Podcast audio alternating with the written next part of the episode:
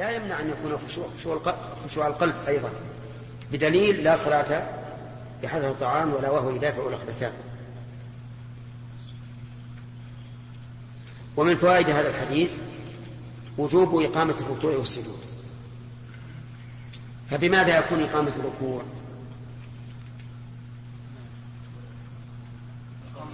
آه السؤال خاص إقامة الركوع يعني القيام من الركوع إقامة الركوع لا مو القيام الركوع.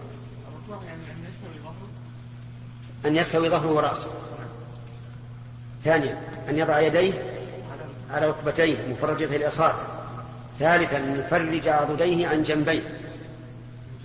نعم هذا إقامة الركوع. السجود أن يسجد على الأعضاء السبعة ويقيم صلبه. لا يمد كما يفعل بعض الناس.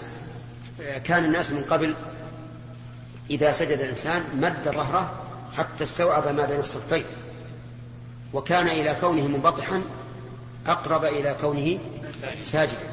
وهذا اجتهاد منهم يؤجرون عليه إن شاء الله لكنه خلاف السنة. السنة أن يعلولي الإنسان في ظهره بظهره يعني يرفعه كذا. كما جاء في حديث أظن رواه الدار في فتح الباري. يعني يقيم ظهره. ويجافي عضديه عن جنبيه ويرفع فخذيه عن عن ساقيه ويسجد على الاعضاء السبعه ولكن آه، أين يضع اليدين؟ يضع اليدين حذو المنكبين في السجود. وإن شاء قدمهما حتى يحاذي بهما جبهته وأنفه. ولا ينبغي أن أن يعني يفتحهما حتى تخرج عن مسامة المنكبين. فإن هذا ليس من السنة. وكذلك أيضا بالنسبة للرجلين آه، أما الركبتان فالظاهر أنها على الطبيعة. لا يضم ولا يفتح. يعني يدعهما على طبيعتهما. وأما القدمان فإنه يضم بعضهما إلى بعض. كما جاء ذلك في صحيح ابن خزيمة وهو ظاهر ما روته عائشة أن يدها وقعت على قدم الرسول عليه الصلاة والسلام وهو ساجد. وقد قال بعض العلماء رحمهم الله إنه ينبغي أن يفرج بين قدميه حتى يكون بينهما مقدار شبر ولكن هذا التحديد يحتاج إلى توقيف. ولم يرد علم عليه الصلاة والسلام. فالصواب أن الرجلين تكونان إيش؟ مضمومتين بالنسبة للأقدام. أما بالنسبة للركب فعلى طبيعتهما. انتهى الوقت. إيش؟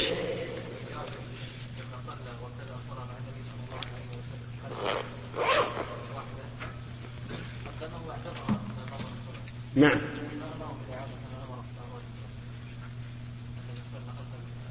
هل, هل صلى ركعة هذا؟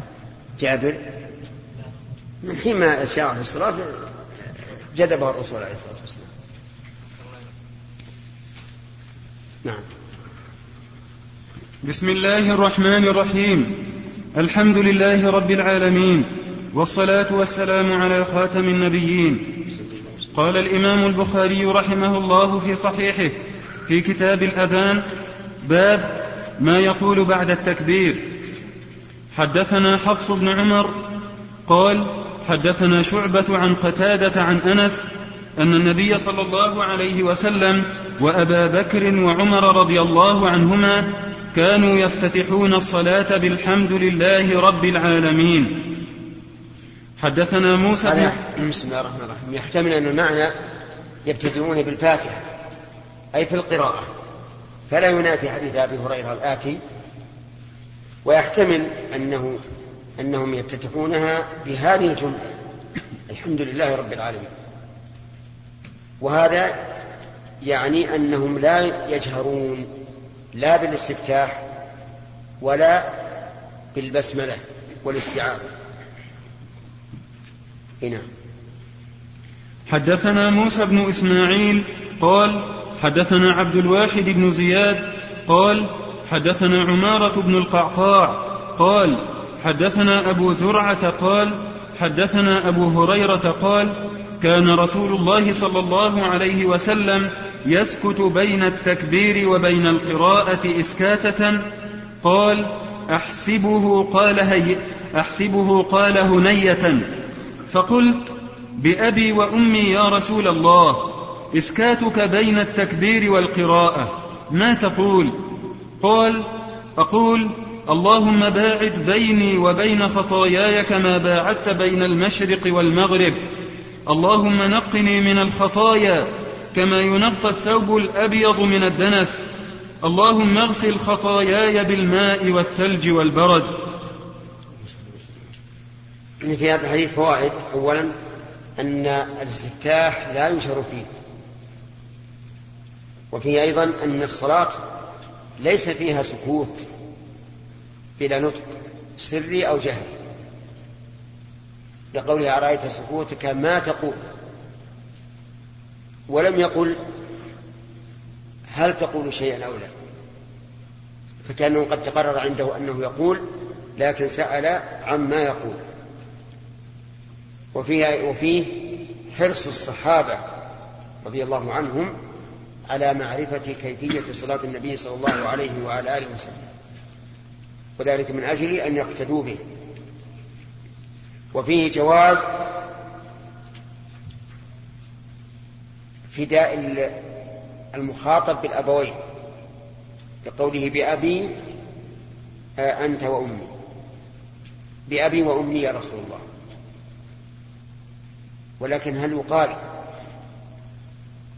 إن هذا خاص بالنبي صلى الله عليه وعلى آله وسلم لأنه هو الذي يجب فداؤه بالأم والأب أو له ولغيره؟ الظاهر الأول. وأنك لا تقول لأي إنسان أفديك بأبي وأمي لأن بر الأم والأب واجب ولا يمكن أن تجعلهما فداء لمن دونهما في البر والصلة. وفيه أيضا دعاء الرسول عليه الصلاة والسلام بهذا. اللهم باعد إلى آخر.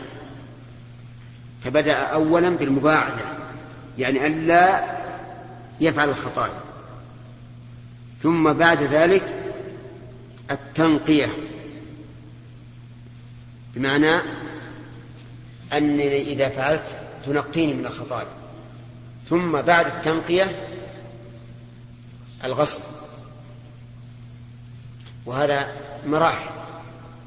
أولا البعد تؤخذ من سالم اللهم بعد ثانيا وإذا مارس الخطيئة يسأل الله أن ينقيه. وبعد التنقية الغسل لكمال التنظيف. لكن بهذا إشكال عند العلماء حيث قال بالماء والثلج والبرد. والغالب أن الماء الحار أشد تنظيفا. لكن لما كان هذا الغسل غسلا معنويا لا حسيا وكانت الذنوب سببا للعذاب بالنار صار الأنسب أن يكون الماء الذي يطهر به باردا.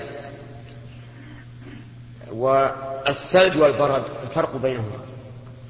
الثلج هو الطل إذا تجمد ينزل كالقطر وأما البرد فإنه الثلج الصغار الذي ينزل من السحاب. وقد قيل إن سببه أنه ينزل من السحاب على أنه ماء. لكن نلتقي بطبقة باردة جدا جدا. وفي هذه اللحظة ينعقد يعني يتجمد. حسب قوة البرودة تكون البرد كبيرة أو صغيرة. ولهذا نجد بعض البرد بإذن الله تجده طبقات كطبقات البيت يعني بمعنى أن مثلا بعضه آه، زجاجي وبعضه يميل إلى الرماد وهو في في حبة واحدة حسب طبقات الجو التي التي مر بها. نعم.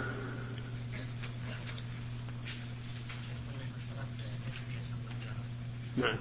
بعض الذين يقولون إن يقول يقول سمع الله قالوا إنه قلنا ولا يقولها. من ذلك الاسم.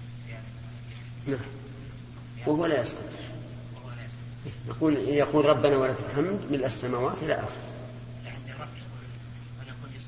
نعم. لا لا عند الرفع يقول ربنا ولك الحمد. المأموم عند الرفع يقول ربنا ولك الحمد. كما يقول الإمام سمع الله لمن حمده. نعم.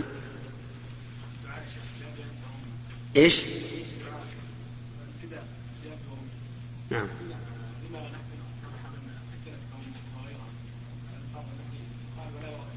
لا هذا لأن هذا دعاء.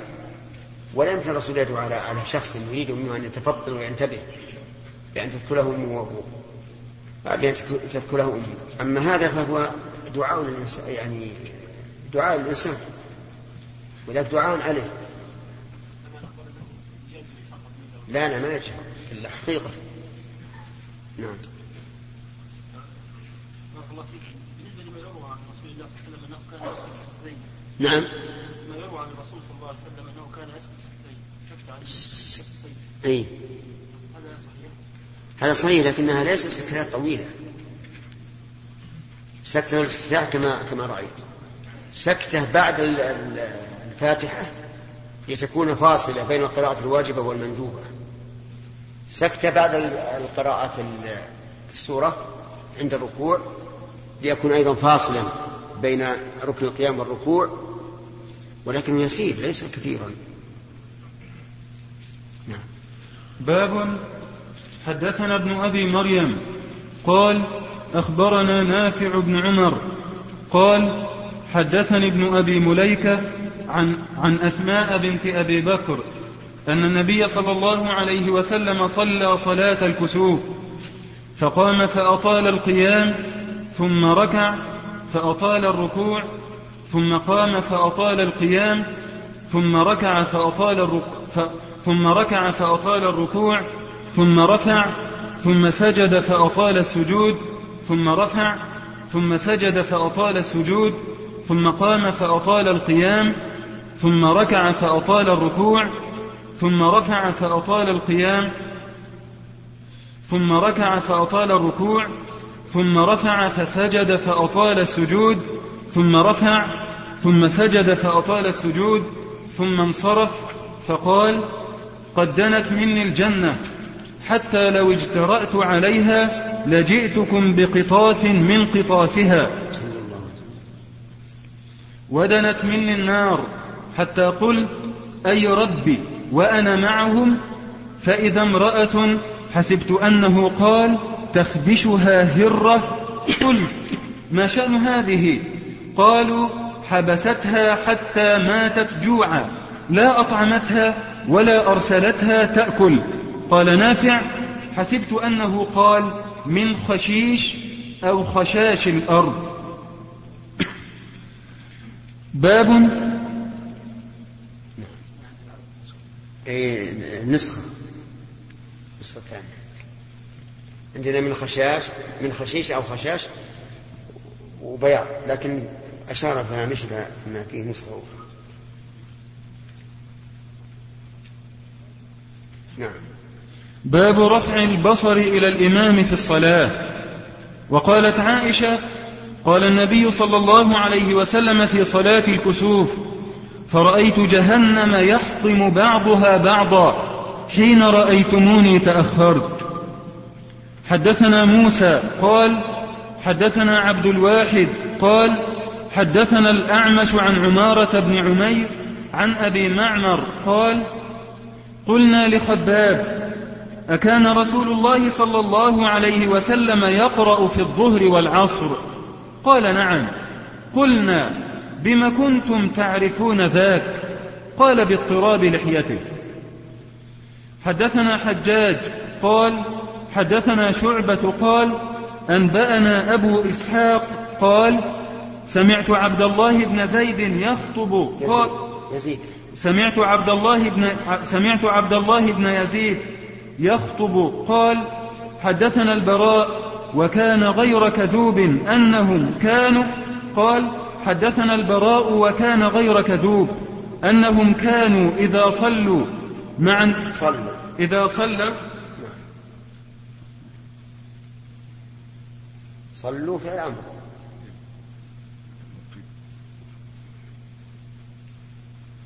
حدثنا البراء وكان غير كذوب أنهم كانوا إذا صلوا مع النبي صلى الله عليه وسلم فرفع رأسه من الركوع قاموا قياما حتى يرونه قد سجد.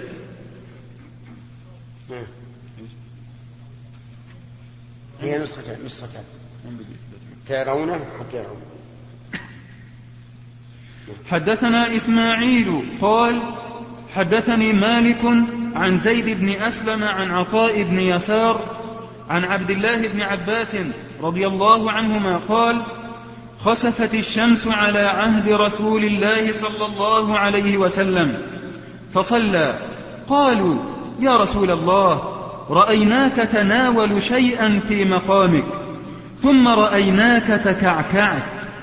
قال إني رأيت الجنة فتن قال إني أريت الجنة فتناولت منها عنقودا. رأيت. عندك رأيت؟ عندي أريد. ها؟ عندي أريد. أريد. قال إني أريت الجنة فتناولت منها عنقودا. ولو أخذته لأكلتم منه ما بقيت الدنيا. حدثنا محمد بن سنان قال حدثنا فليح قال حدثنا هلال بن علي عن أنس بن مالك قال صلى لنا النبي صلى الله عليه وسلم ثم رقى المنبر فأشار بيديه قبل قبلة المسجد ثم قال لقد رأيت الآن منذ صليت لكم الصلاة الجنة والنار ممثلتين في قبلة هذا الجدار فلم أرك اليوم في الخير والشر. ثلاثا هذا الباب عقده البخاري رحمه الله ليبين أين يضع الإنسان بصره وهو يصلي. فلدينا إمام ومأموم ومنفرد. الإمام والمنفرد حكمهما واحد. والمأموم يختص بحكم دونهما. لأن المأموم مأمور بالمتابعة متابعة الإمام. وهذا يقتضي أن يكون المأموم رافعا بصره إلى الإمام ليتتبع أفعاله كما يقتدي بأقواله. وأما الإمام المنفرد فليس هناك داعي إلى أن يرفعا بصرهما. ولكن هل ينظر نظرا طبيعيا يعني إلى محل السجود وما حوله أو الأفضل أن يكون إلى محل السجود؟ أكثر أهل العلم يقولون إنه يرى إلى موضع السجود. وفسروا به قوله تعالى الذين هم في صلاة خاشعون. وقيل لا يعني ليس هناك حجر ينظر إلى موضع السجود وما حوله إلا في حال الجلوس التشهد أو بين السجدتين فإنه ينظر إلى سبابته. لا يتجاوز بصره إشارته. وانظر الفتح في أول الباب.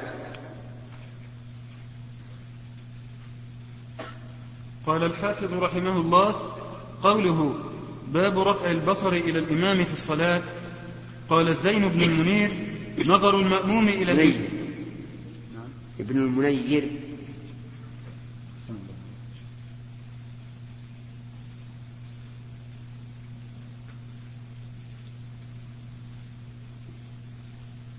قال الزين بن المنير نظر المأموم إلى الإمام من مقاصد من مقاصد الائتمام. فإذا تمكن من مراقبته بغير التفات كان ذلك من إصلاح صلاته. وقال ابن بطال فيه حجة لمالك في أن نظر الم... في أن نظر المصلي يكون إلى جهة القبلة. وقال الشافعي والكوفيون يست... الجملة هذه. وقال ابن بطال فيه حجة لمالك في أن نظر المصلي يكون إلى جهة القبلة. يعني مطلقا الإمام والمأموم والمنفرد وقال الشافعي والكوفيون يستحب له أن ينظر إلى موضع سجوده لأنه أقرب للخشوع. وورد في ذلك حديث أخرجه سعيد بن منصور من مرسل محمد بن سيرين ورجاله ثقات وأخرجه البيهقي موصولا وقال المرسل هو المحفوظ. وفيه أن ذلك سبب نزول قوله تعالى الذين هم في صلاتهم خاشعون. ويمكن أن يفرق بين الإمام والمأموم فيستحب للإمام النظر فيستحب للإمام النظر إلى موضع السجود وكذا للمأموم إلا حيث يحتاج إلى مراقبة إمامه. وأما المنفرد فحكمه حكم الإمام والله أعلم. الآن فهمنا من مذهب مالك رحمه الله أن الإنسان ينظر إلى تلقاء وجهه وكأنه لم يصح عنده الحديث أنه ينظر إلى موضع السجود. وأما من قال من العلماء إنه إذا كان في المسجد الحرام ينظر إلى الكعبة فهذا قول ضعيف جدا ولا دليل عليه بل دليل على خلافه لأنه إذا صار ينظر إلى الكعبة والناس يطوفون حولها سوف ينشغل. وكل مشغل في الصلاة ينبغي الإنسان أن يتجنبه. وأما القول بأن النظر إلى الكعبة عبادة فيقال أولا من قالها هذا ليس بصحيح. وثانيا على فرض أن النظر إلى الكعبة عبادة فإن الصلاة لها سنن خاصة تتعلق بها. فمثلا في أشياء قد يكون من السنة أن تفعل لكن في الصلاة لا تفعل. وأشياء تفعل في الصلاة وفي غيرها لا تفعل. فالصواب أنه لا ينظر إلى الكعبة مطلقا سواء في الفريضة أو النافلة وسواء كان إماما أو مأموما أو منفردا. نعم. الرجل أن ينظر ما هو أخشى له. إذا كان أخشى أن ينظر إلى موضع السجود نظر إلى إلى موضع السجود فلا يتعدى.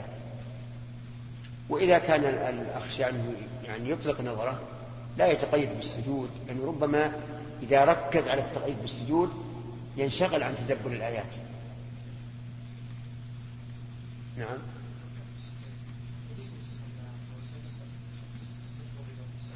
هذا ثبت في الصحيح. أن بصره لا يتجاوز موضع إشارة نعم.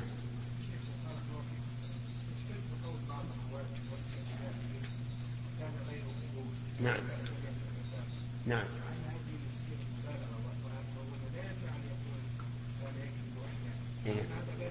نعم. لا مرادهم هذا لأجل دفع الشبهة وتقوية المحدث. وأما كلمة كذوب بدل كاذب فلأنه إذا انتفى عنه وصف الكذب أبلغ مما لو قلنا هو غير كاذب في هذه المسألة فقط. يعني ليس من الموصوفين بالكذب إطلاقا. لكن لو قال وهو غير كاذب يعني فيما نقل في هذه المسألة وحدها لم ينتفع عنه في غير هذه آه، الكلمة. أي التي نقلها. ما هم؟ ليس لا لا أسمع أنهم قالوا كذا. لا أسمع أنهم قالوا كذا. ثلاثة.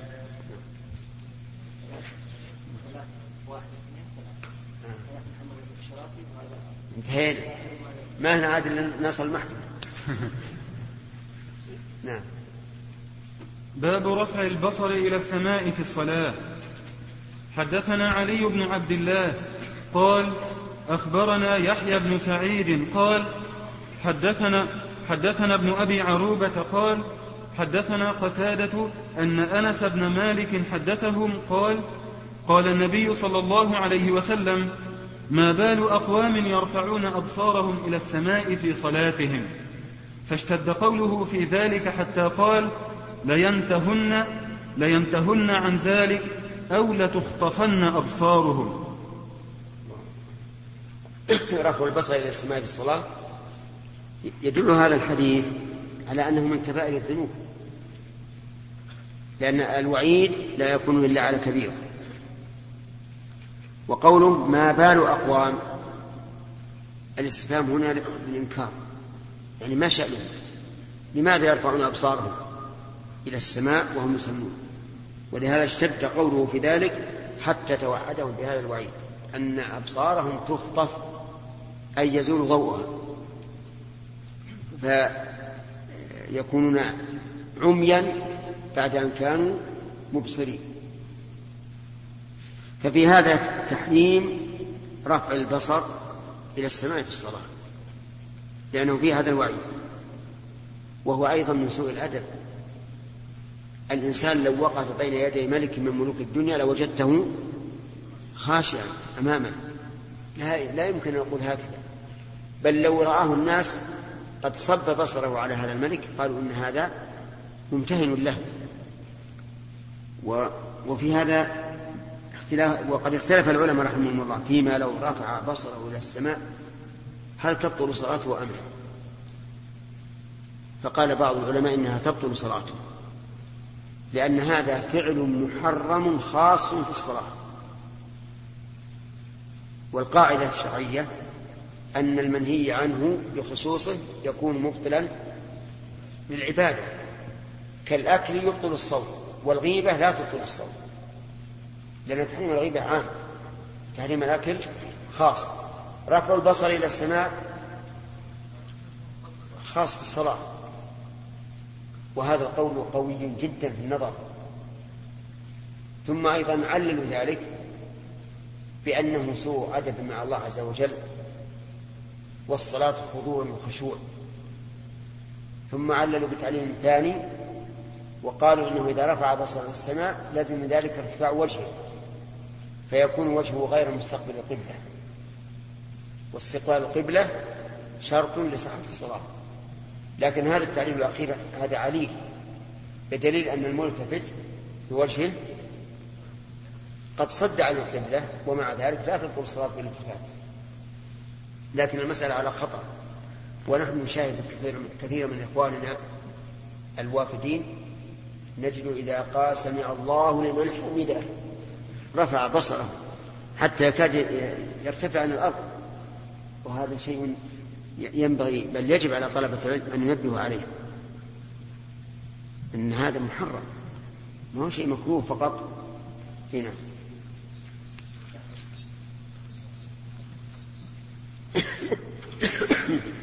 نعم. بسم الله الرحمن الرحيم. الحمد لله رب العالمين وصلى الله وسلم وبارك على عبده ورسوله نبينا محمد. وعلى آله وأصحابه أجمعين. قال الإمام البخاري رحمه الله تعالى في في صحيحه في كتاب صفة الصلاة باب ما يقول بعد التكبير. حدثنا حفص بن عمر قال حدثنا شعبة عن قتادة عن أنس أن النبي صلى الله عليه وسلم باب الالتفات في الصلاة شيخ أنت الدرس الماضي وأنتم مسافرين.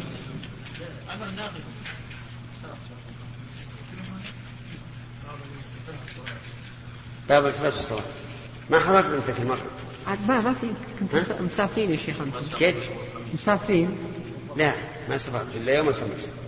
سافرت أنا يوم الخميس. الساعة الحادية عشرة وأظن عشر دقائق أو أو تسع دقائق.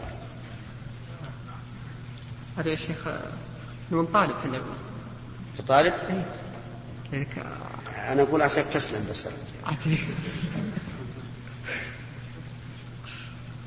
باب رفع البصر إلى السماء باب الالتفات في الصلاة. حدثنا مسدد. قال حدثنا أبو الأحوص. قال حدثنا أشعث بن سليم. عن أبيه عن مسروق عن عائشة, عن عائشة قالت سألت رسول الله صلى الله عليه وسلم عن الالتفات في الصلاة فقال هو اختلاس يختلسه الشيطان من صلاة العبد. حدثنا قتيبة قال حدثنا سفيان عن الزهري عن عروة عن عائشة أن النبي صلى الله عليه وسلم صلى في خميصة لها أعلام فقال شغلتني أعلام هذه اذهبوا بها إلى أبي جهم وأتوا وأتوني بأنبجانية. يقول الالتفات في الصلاة الالتفات في الصلاة إما التفات بالجسد وإما التفات بالقلب وكلاهما اختلاس من الشيطان. والالتفات بالبدن ينقسم إلى قسمين التفات بالرقبة والتفات بالجسم كله. فأما الثاني فيبطل الصلاة لعدم استقبال القبلة. وأما الأول فلا يبطل الصلاة لكنه ينقصها لأن فيه حركة غير مشروعة ولأنه يلهي ويشغل. لهذا كان اختلاسا يختلسه الشيطان من صلاة العبد. أما التفات القلب فهو كذلك. اختلاس يختلسه الشيطان من صلاة العبد. ولهذا يأتي الشيطان يأتي الشيطان إلى الإنسان في صلاته يقول اذكر كذا اذكر كذا. لما نسيه وهذا لا شك يشغله عن صلاته. والظاهر أن عائشة رضي الله عنها إنما سألت عن الالتفات البدني لا الالتفات القلب فإذا كان الحديث لا يشمل هذا أي الالتفات القلبي فإنه يقاس على الالتفات البدني بجامع الإشغال في كل منهما. وأما قصة الخميصة فإن النبي صلى الله عليه وعلى آله وسلم صلى في خميصة وهي كساء مربع له أعلام خطوط. فنظر إلى أعلامه. نظرة واحدة بس هكذا. المهم نظر لا عادي هكذا أو هكذا المهم على كل حال نظر إلى خطوطها. نظرة واحدة. فلما سلم قال اذهبوا بخميصة هذه إلى أبي جهل وكأن أبا جهم رضي الله عنه أهداها إلى الرسول عليه الصلاة والسلام. لكنه قال إيتوني بأنبجانية أبي جهم تطيبا لقلبه به لئلا يظن أن الرسول رد هبته غضبا عليه أو ما أشبه ذلك. وهذا من كمال خلقه عليه الصلاة والسلام. لما رد هديته طلب أن أن يعطى الانبجامية. والشاهد من هذا الحديث أنها شغلته. وهذا يدل على أن البخاري رحمه الله يرى أن إشغال القلب كالتفات البدن لأن هذا التفات في القلب. وفي هذا الحديث حديث الخميصة دليل على أنه لا ينبغي للإنسان أن يصلي حول شيء يشغله سواء كانت رسوما أو أشكالا في فراش أو إلى قوم يتحدثون أو ما أشبه ذلك. المهم أن لا تصلي حول شيء يشغلك عن صلاتك. نعم. في بعض المساجد توجد نقوش وزخارف كثيرة. تشغل المرء عن الصلاة. هل نقول إنه يعني يكره له يصلي في هذه المساجد؟ إذا كان يجد, يجد مساجد يكون فيها أخشى لله فنقول نعم اذهب إلى المساجد الأخرى التي تكون فيها أخشى لله. لكني أنا أظن أن الإنسان إذا أخذ على هذه النقوش فإنها بعد ذلك لا تؤثر عليه شيء ولا تلهيه نعم. ها؟ الانبجانية كساء غليظ. كساء. يتصل به الإنسان غليظ. لا لا على جسده نعم.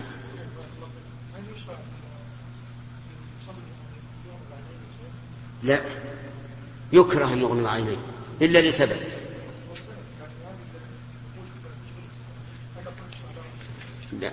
أنا أرى أن لا يغمض عينيه. أرى أن يمنع نفسه من النظر إليها.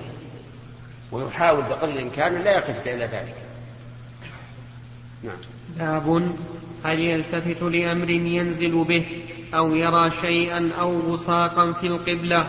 وقال سهل التفت أبو بكر رضي الله عنه فرأى النبي صلى الله عليه وسلم حدثنا قتيبة بن سعيد قال حدثنا ليث عن نافع عن ابن عمر أنه رأى عن ابن عمر أنه رأى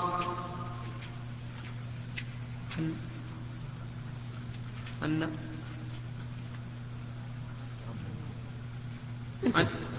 اقرأ. عندي يا شيخ أنه رأى النبي. إيه رأى النبي. النبي؟ إيه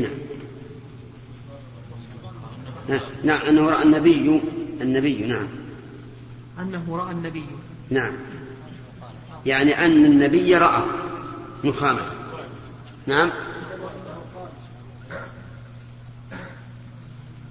أنه قال 11 إيه نسخة. أنه قال. عن ابن عمر أنه قال. أنه قال نسخة.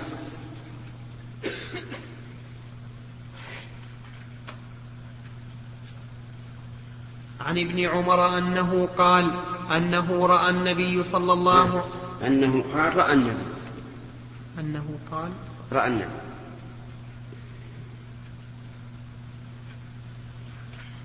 عن ابن عمر أنه قال رأى النبي صلى الله عليه وسلم نخامة في قبلة المسجد وهو يصلي بين يدي الناس فحتها ثم ثم قال حين انصرف إن أحدكم إذا كان في الصلاة فإن الله قبل, قبل وجهه فلا يتنخمن أحد قبل, قبل وجهه في الصلاة. رواه موسى بن عقبة وابن أبي رواد عن نافع. كلام الحجر على الترجمة والحديث.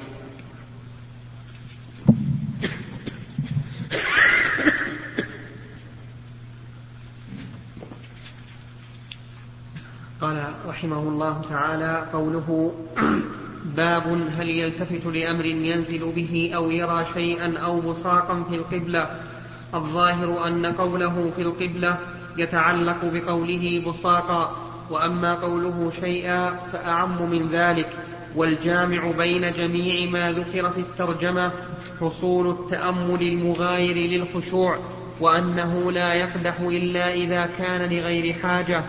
قوله وقال سهل هو ابن سعد وهذا طرف من حديث تقدم موصولا في باب من دخل ليؤم الناس ووجه الدلالة منه أنه صلى الله عليه وسلم لم يأمر أبا بكر بالإعادة بل أشار إليه أن يتمادى على إمامته وكان التفاته لحاجة.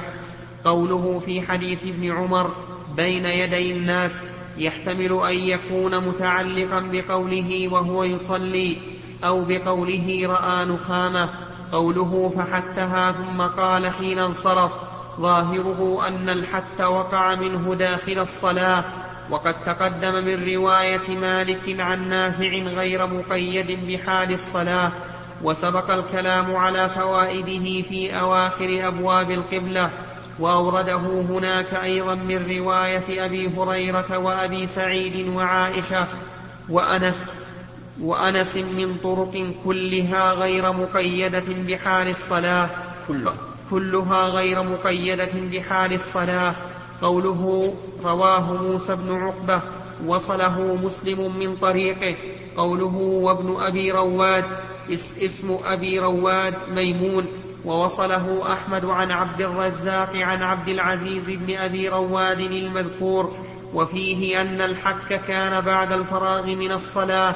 فالغرض منه على هذا على فالغرض منه على هذا المتا فالغرض منه على هذا المتابعة في أصل الحديث.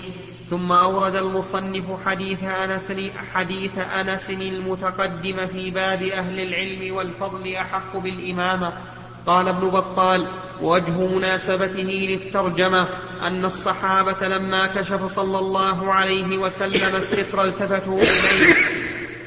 ويدل على ذلك قول أنس فأشار إليهم ولولا التفاتهم لما رأوا إشارته ويوضحه كون الحجرة عن يسار, عن يسار القبلة.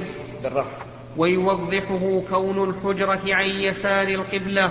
فالناظر إلى إشارة من هو فيها يحتاج إلى أن يلتفت ولم يأمرهم صلى الله عليه وسلم بالإعادة. بل أقرهم على صلاتهم بالإشارة المذكورة والله أعلم. على كل حال يؤخذ بالرواية الأخرى التي لم يسوقها البخاري هنا وهو أن الحد كان بعد الانصراف من الصلاة وذلك لأن الرسول عليه الصلاة والسلام ليس به حاجة إلى أن يحت في أثناء الصلاة وأيضا الحت يحتاج إلى آلة يحتها بها. كعصا أو حجر أو ما أشبه ذلك. وهذا يبعد أن يكون الرسول قد قد تأهب به أثناء صلاته فالظاهر أن الرواية الصحيحة أن النبي صلى الله عليه وسلم بعد أن انصرف من صلاته حتة ثم كلم الناس. وفي هذا الحديث أن الإنسان إذا كان في صلاة فإن الله قبل وجهه. قبل وجهه. مواجه لك. لكنه كيف يكون مواجها لك وهو فوق السماوات على عرشه؟ نجيب عن هذا أولا بأن الخالق لا يقاس بالمخلوق. الخالق لا يقاس بالمخلوق. ثانيا أن هذا ليس بممتنع حتى في المخلوق. فهل الشمس تكون قبل وجهك أثناء طلوعها أو غروبها مع أنها في السماء؟ فلا فلا مانع من أن يجتمع العلو والمقابلة وقد استدل بهذا الحديث من ادعوا أن الله بذاته في كل مكان. وقالوا إذا كان قبل وجه المصلي فلا بد أن يكون في المكان الذي هو فيه مقابلا له ولكن هؤلاء من القوم الذين ينظرون بعين عوراء أي ينظرون إلى جانب من النصوص ويدعون الجانب الآخر. وهؤلاء هم المتبعون للمتشابه. الذين قال الله تعالى فأما الذين في قلوبهم زيغ فيتبعون ما تشابه منه. فالنص هذا متشابه وعندنا نصوص محكمة تدل على أن الله تعالى عال على جميع الخلق وأن علوه وصف ذاتي لا ينفك عنه. وفيه أيضا إزالة المنكر باليد لأن النبي صلى الله عليه وسلم أزال هذه النخامة بالحك أو بالحد ولكن هذا عند القدرة. من رأى منكم منكرا فليغيره بيده فإن لم يستطع فبلسانه فإن لم يستطع فبقلبه. وفيه أيضا تحريم آه، تنخم الإنسان قبل وجهه وهو يصلي. لما في ذلك من ارتكاب النهي وإساءة الأدب مع الله عز وجل. وأنت أيها المسكين لو كنت بين يدي إنسان عادي ليس ذا سلطان فإنه لا يمكنك أن تتنخم بين يديه. فكيف بين يدي الرب عز وجل؟ ولهذا نرى أن التنخم في الصلاة أنه محرم لا شك فيه. بل لو شئنا لقلنا إنه من باب الكبائر. نعم. حدثنا يحيى بن بكير قال حدثنا ليث بن سعد عن عقيل عن ابن شهاب قال أخبرني أنس قال بينما المسلمون في صلاة الفجر لم يفجأهم إلا رسول الله صلى الله عليه وسلم كشف ستر حجرة عائشة فنظر إليهم وهم صفوف فتبسم يضحك. ونكص أبو بكر رضي الله عنه على عقبيه ليصل له ليصل له الصف فظن أنه يريد الخروج. وهم المسلمون أن يفتتنوا في صلاتهم فأشار إليهم أتموا صلاتكم. فأرخى الستر وتوفي من آخر ذلك اليوم. بين المسلمون في صلاة الفجر لم يفجعهم إلا رسول الله صلى الله عليه وسلم كشف ستر حجرة عائشة فنظر إليهم وهم فابتسم يضحك. فرحا وسرورا لما كان عليه الصحابة رضي الله عنهم من أداء هذه الصلاة صلاة الفجر صلاة الفجر ومن كونهم صفوفا كما أمرهم بذلك نبيهم صلى الله عليه وعلى آله وسلم. فنكس أبو بكر على عقبيه تأخر ليصل له الصف. ظنا منه أن النبي صلى الله عليه وسلم سوف يخرج ولكنه لم يخرج. عليه الصلاة والسلام فأرخى الستر وكان وكان وكاد المسلمون أن يفتتنوا في صلاتهم أي أن يخرجوا من الصلاة فرحا برسول الله صلى الله عليه وعلى آله وسلم. ثم توفي صلوات الله وسلامه عليه من آخر ذلك اليوم. فكان آخر ما رأى أصحابه وهم في أفضل العبادات البدنية وفي صلاة الفجر وعلى ما ينبغي ويرام ولهذا سر بذلك. وعليه فإننا إذا صفقنا الصفوف المطلوبة منا فإن ذلك من نعمة الله علينا حيث إن هذا الفعل مما يسر به رسول الله صلى الله عليه وعلى آله وسلم. نعم. نعم. حتى النخامة بعد انتهاء صلاته نعم. فهل بارك الله فيكم هذه إشارة من فضيلتكم إلى احتمال خطأ الراوي في هذه الرواية؟ إي نعم. الرواية الأخرى نعم. تبين هذا. بارك الله فيكم شيخ هل يعني يتوجه قول من قال بتعدد الح... ال- ال- الح- الحادثة هذه. لا لا. هذا مو صحيح. نعم. لا. إذا كل ما اختلفت الروايات مع مع أن المخرج واحد يقال بالتعدد فهو صحيح. نعم. أيها الإخوة في ختام هذه المادة نسأل الله أن نلقاكم في لقاءات متجددة. مع تحيات مؤسسة الاستقامة الإسلامية. للإنتاج والتوزيع في عنيزة. شارع هلالة رقم الهاتف والناسخة الهاتفية صفر ستة ثلاثة ستة أربعة ثمانية ثمانية ثمانية صفر والرقم الثاني صفر ستة ثلاثة ستة أربعة خمسة ثمانية ثمانية صفر ورقم صندوق البريد اثنان وخمسمائة وألف.